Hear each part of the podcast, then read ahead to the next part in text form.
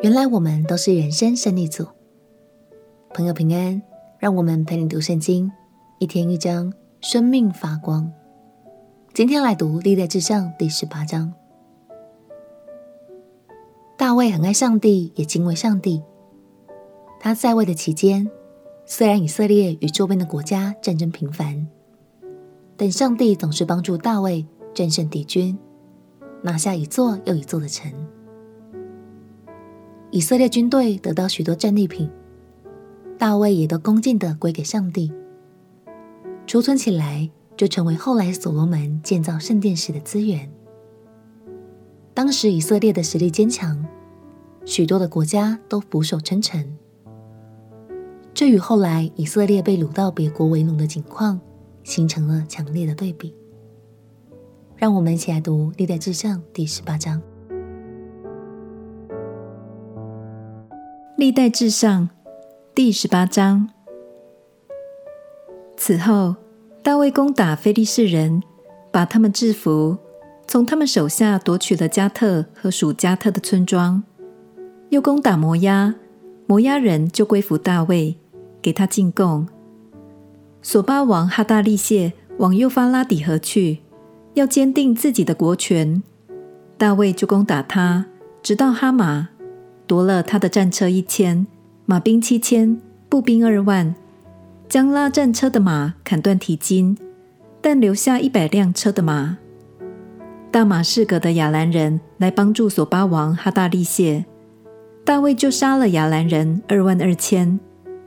于是大卫在大马士革的亚兰地设立防营，亚兰人就归服他，给他进贡。大卫无论往哪里去，耶和华都使他得胜。他夺了哈大利谢臣仆所拿的金盾牌，带到耶路撒冷。大卫又从属哈大利谢的提巴和均二城中夺取了许多的铜。后来所罗门用此制造铜海、铜柱和一切的铜器。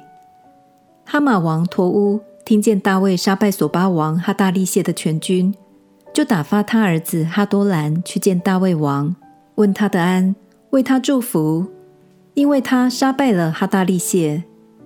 原来托乌与哈大利谢常常征战。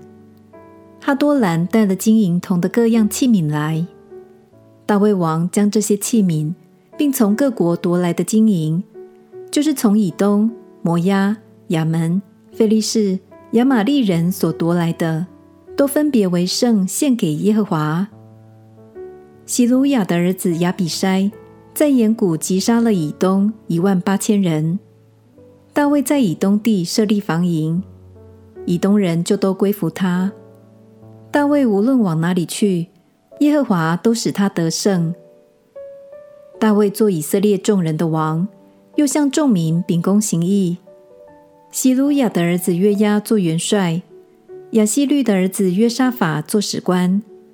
亚希土的儿子撒都和亚比亚他的儿子亚西米勒做祭司长，沙威沙做书记，耶和耶大的儿子比拿雅统辖基利提人和比利提人。大卫的众子都在王的左右做领袖。独立代志的时候，我们需要常常回想起这卷书的用意，是为了要让被掳归回的百姓们。明白自己是神的子民。想想看，当时的百姓们在看到这段经文时，会有什么感动呢？相信他们会很惊讶。原来在神的祝福与带领之下，以色列以前是这么丰盛又受到保护。当我们爱神、敬畏神，就真的能享受神的同在。亲爱的朋友，也许。你也曾经经历一段很低落、很没有盼望的日子，但希望这段真实的历史能让你看见一个美好的见证。让我们彼此鼓励，学习大卫单单依靠神的心，相信我们的生命也要蒙受祝福，有盼望，在神的帮助下百战百胜。我们一起来祷告，亲爱的耶稣，谢谢你带我走过失望。再次拥有盼望。当我诚心倚靠你，就求你赐福于我，找回得胜的生命。祷告奉耶稣基督的圣名祈求，阿门。祝福你的生命靠着耶稣的爱得胜，充满盼望与喜乐。陪你读圣经，我们明天见。耶稣爱你，我也爱你。